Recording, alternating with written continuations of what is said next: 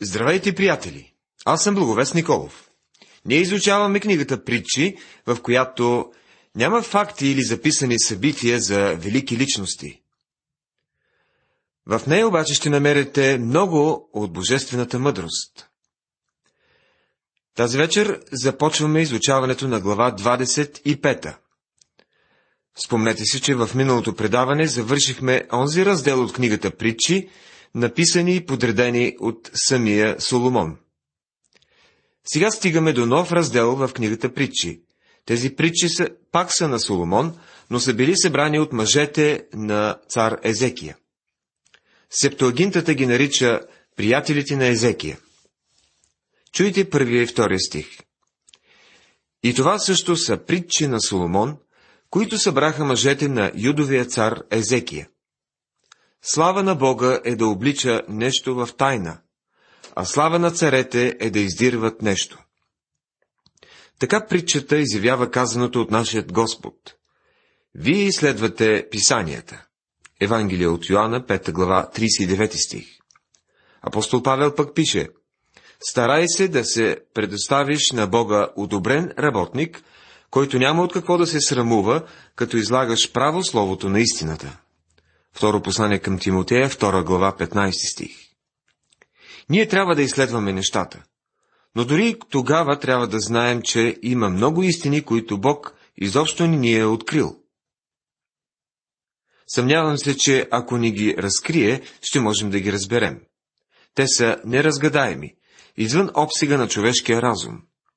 Както и Бог съвсем ясно казва, защото както небесата са по-високи от земята, така и моите пътища са по-високи от вашите пътища, и моите помисли от вашите помисли. Книгата на пророк Исаия, 55 глава, 9 стих. Но това, което Бог ни е открил, трябва да го изучаваме. Важно е да разбираме необходимостта от изследване и изучаване на Словото Божие. Височината на небето и дълбочината на земята и сърцето на царете са неизследими. Книгата Притчи, 25 глава, 3 стих.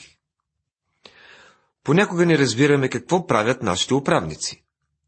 Вероятно те имат оправдание за действията си, тъй като знаят неща, неизвестни за нас. Не можем да разберем и Божиите пътища, но никога не бива да съдим неговите действия, защото каквото и да прави той, то е винаги правилно. Отдели примеса от среброто и ще излезе произведение за златаря. Отдели безбожния от царя и престолът му в правда ще се утвърди.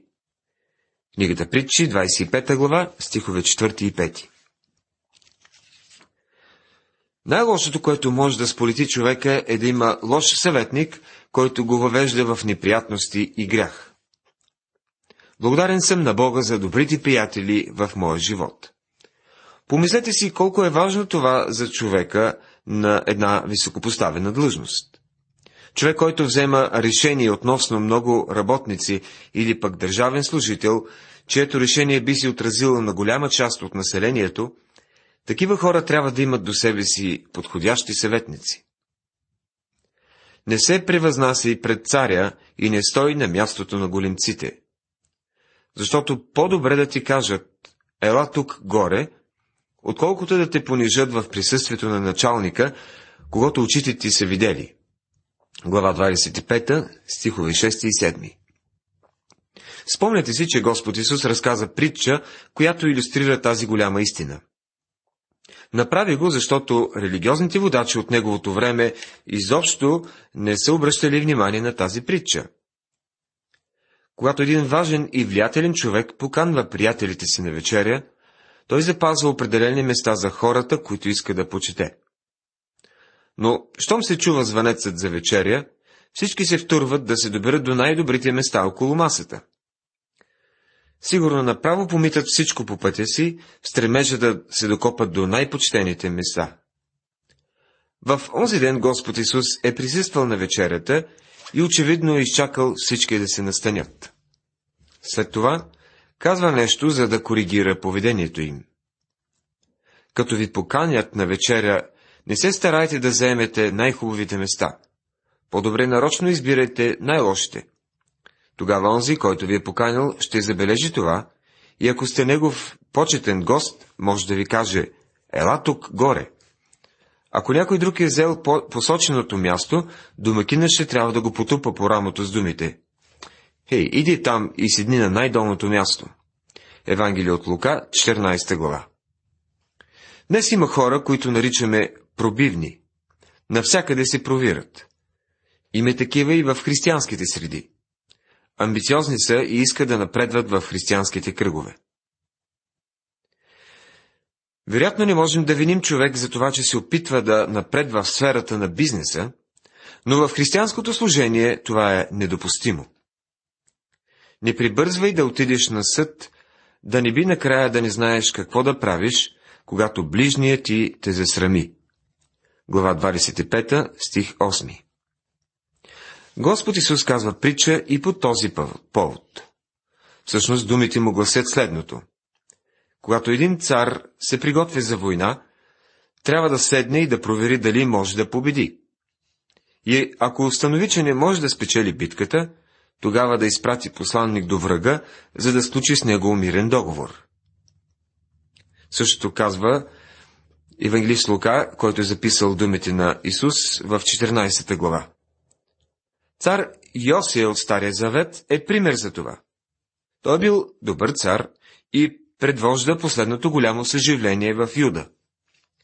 Под неговото управление народа се връща към Бога, но той допуска една сериозна грешка. Понякога едно единствено петно е достатъчно да опетни иначе изрядният живот на човека.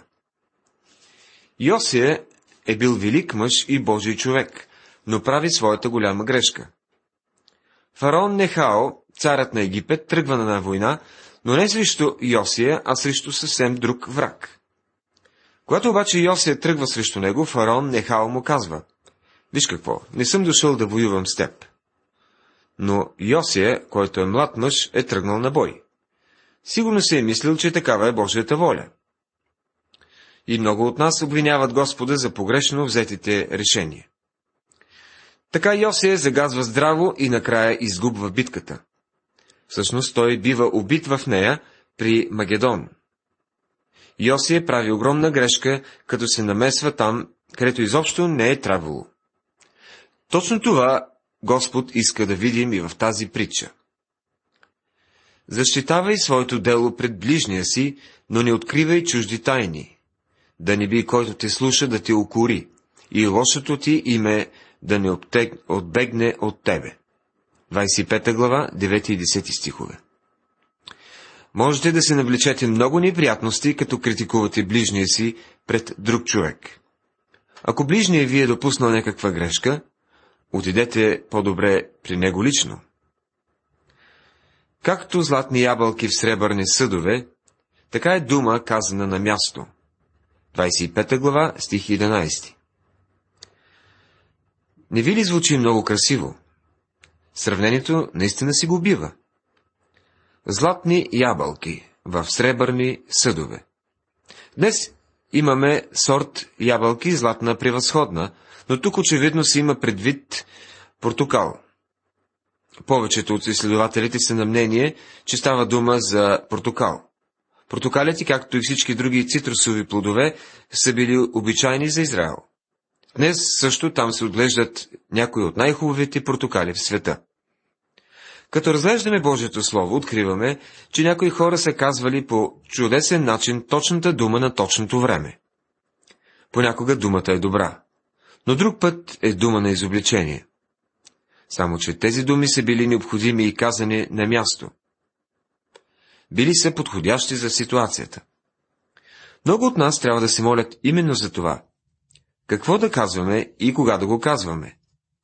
Трябва да си дадем сметка, че често казваме неподходящи неща в подходящото време, а друг път казваме подходящите думи, но не когато трябва. А има и случаи, когато вероятно изобщо не е трябвало да си отваряме устата. Обеден съм, че всички познаваме някой добър християнин, който винаги успява да каже правилните думи на правилното място и правилното време.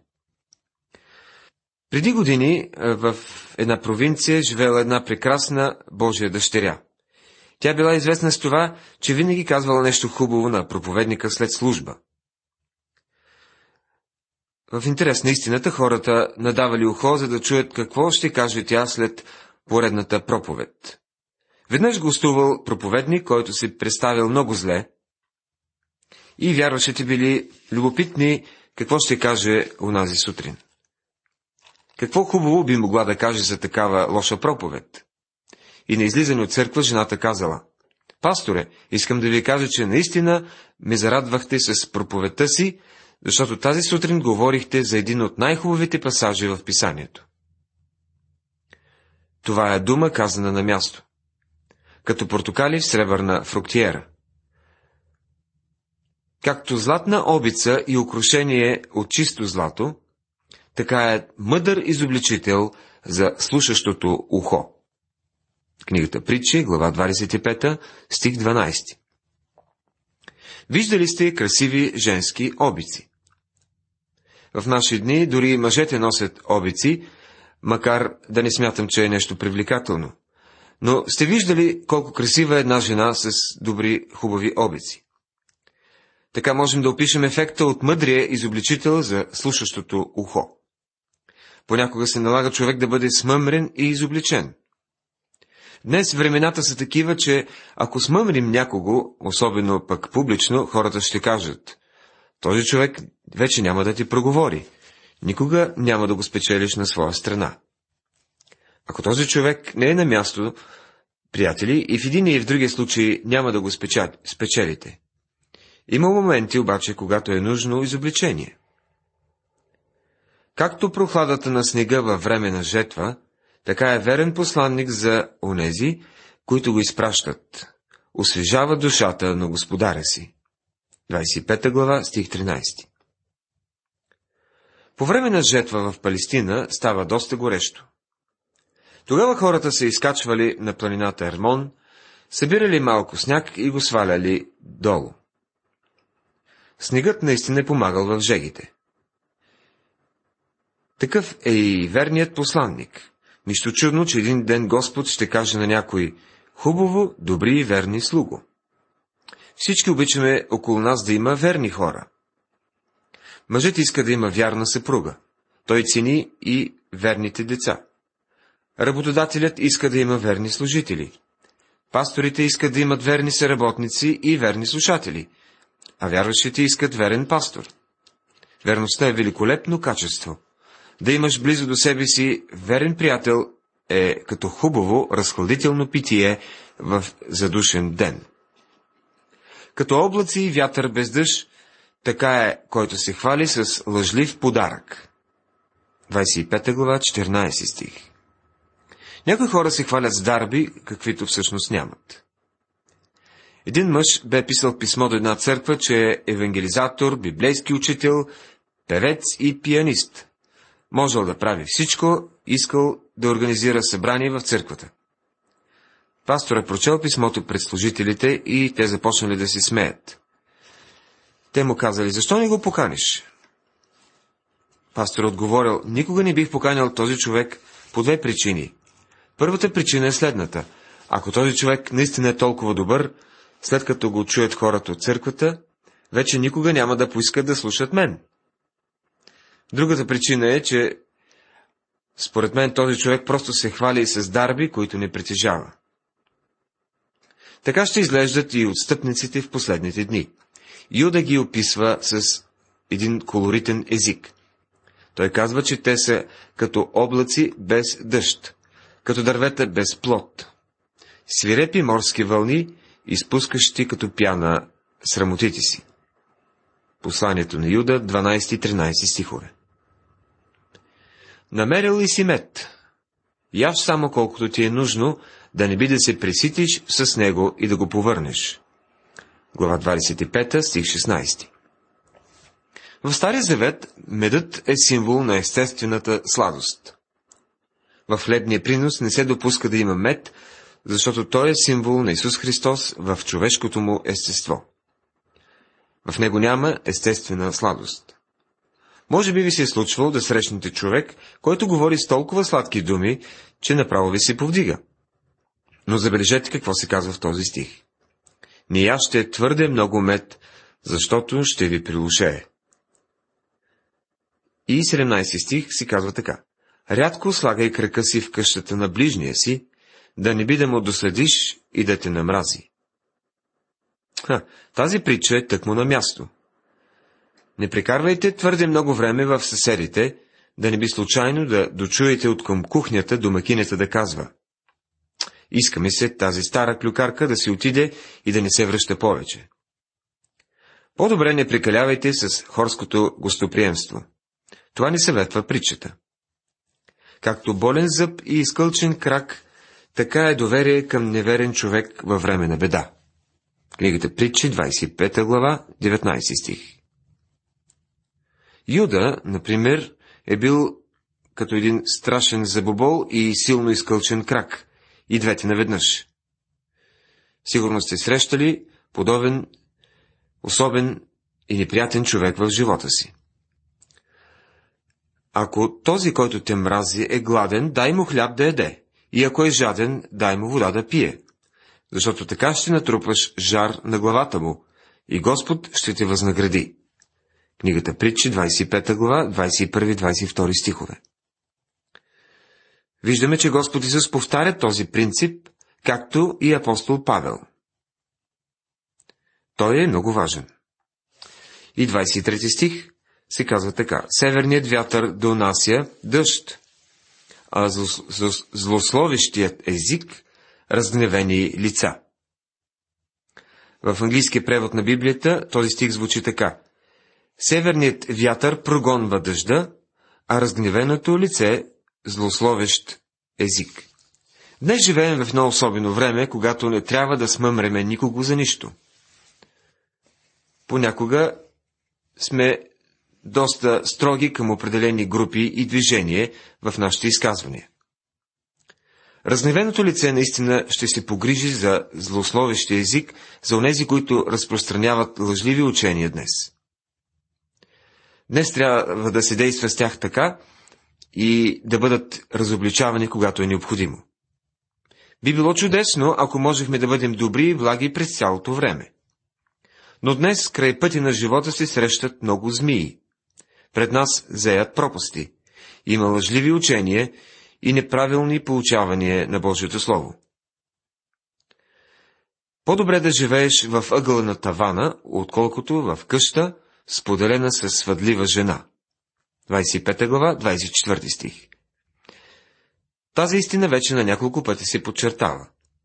Соломон, който има толкова много жени, сигурно е имал главоболие с някои от тях. Затова толкова често и ги споменава. Чудил съм се дали някоя от жените му не са се опитвали да го командват. Както студена вода за жадна душа, така е и добра вест от далечна земя. Глава 25, стих 25. Приятели, чували ли сте се с своите близки наскоро? Пишете ли на родителите си? За някои това е важно. Но в този стих има нещо много по-важно, отколкото откриваме на пръв поглед. Дошли са добри вести от далечна земя. Господ Исус казва, Излязох от Отца и дойдох на света, и пак напускам света и отивам при Отца. Евангелие от Йоанна, 16 глава, 28 стих. В този кратък период от време, както казва Джон Уесли, Бог се свива до една педия и изработва нашето спасение. Това са добрите вести, които идват до нас от далечна страна. Между другото, приели ли сте го? Той е живата вода. Той е студена вода за жадна душа. Както мътен извор и замърсен кладенец, така е праведният, който се поклаща пред безбожния. Глава 25, стих 26. Големите ловци, когато отиват на лов, не вземат вода със себе си. Те знаят къде да намерят поток или извор. Обикновено планинските, в планинските местности водата е прозрачна и по-чиста от тези по тръбопроводите. Това е сравнението, което си прави тук с праведния човек, който е отстоявал истината, но накрая отстъпва пред безбожния. Колко често се случва това в бизнеса и политиката? Достойният човек се огъва пред безбожния, за да получи дадена длъжност. За съжаление, това се случва дори и в църквата. Човек, който е държал чистата истина и правдата, започва да прави компромиси. Това е тъжната реалност днес. Все едно, като сте жадни да намерите извор, покрит с мръсна пяна. Това е силен стих.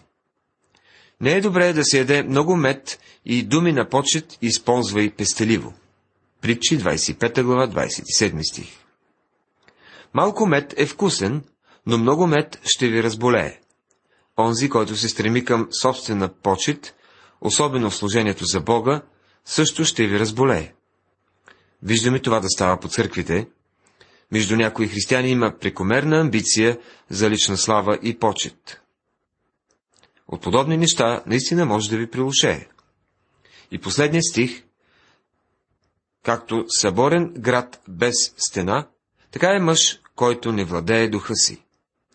Това се отнася за мъж или жена, които не могат да въздържат емоциите си, не могат да се контролират. А вие знаете, че себевладението е плод на духа. Има време, когато човек може да отприщи емоциите си. Понякога се налага да говорим емоционално. Но трябва да разбираме, че е важно да контролираме духа си. Уважаеми приятели, тази вечер ние започнахме последния раздел от книгата Притчи, събрани от цар Езекия. Те са свършили чудесна работа под ръководството на Божия дух, а ние под ръководството на същия дух трябва да ги приложим в живота си. Бог да ни помага и благославя.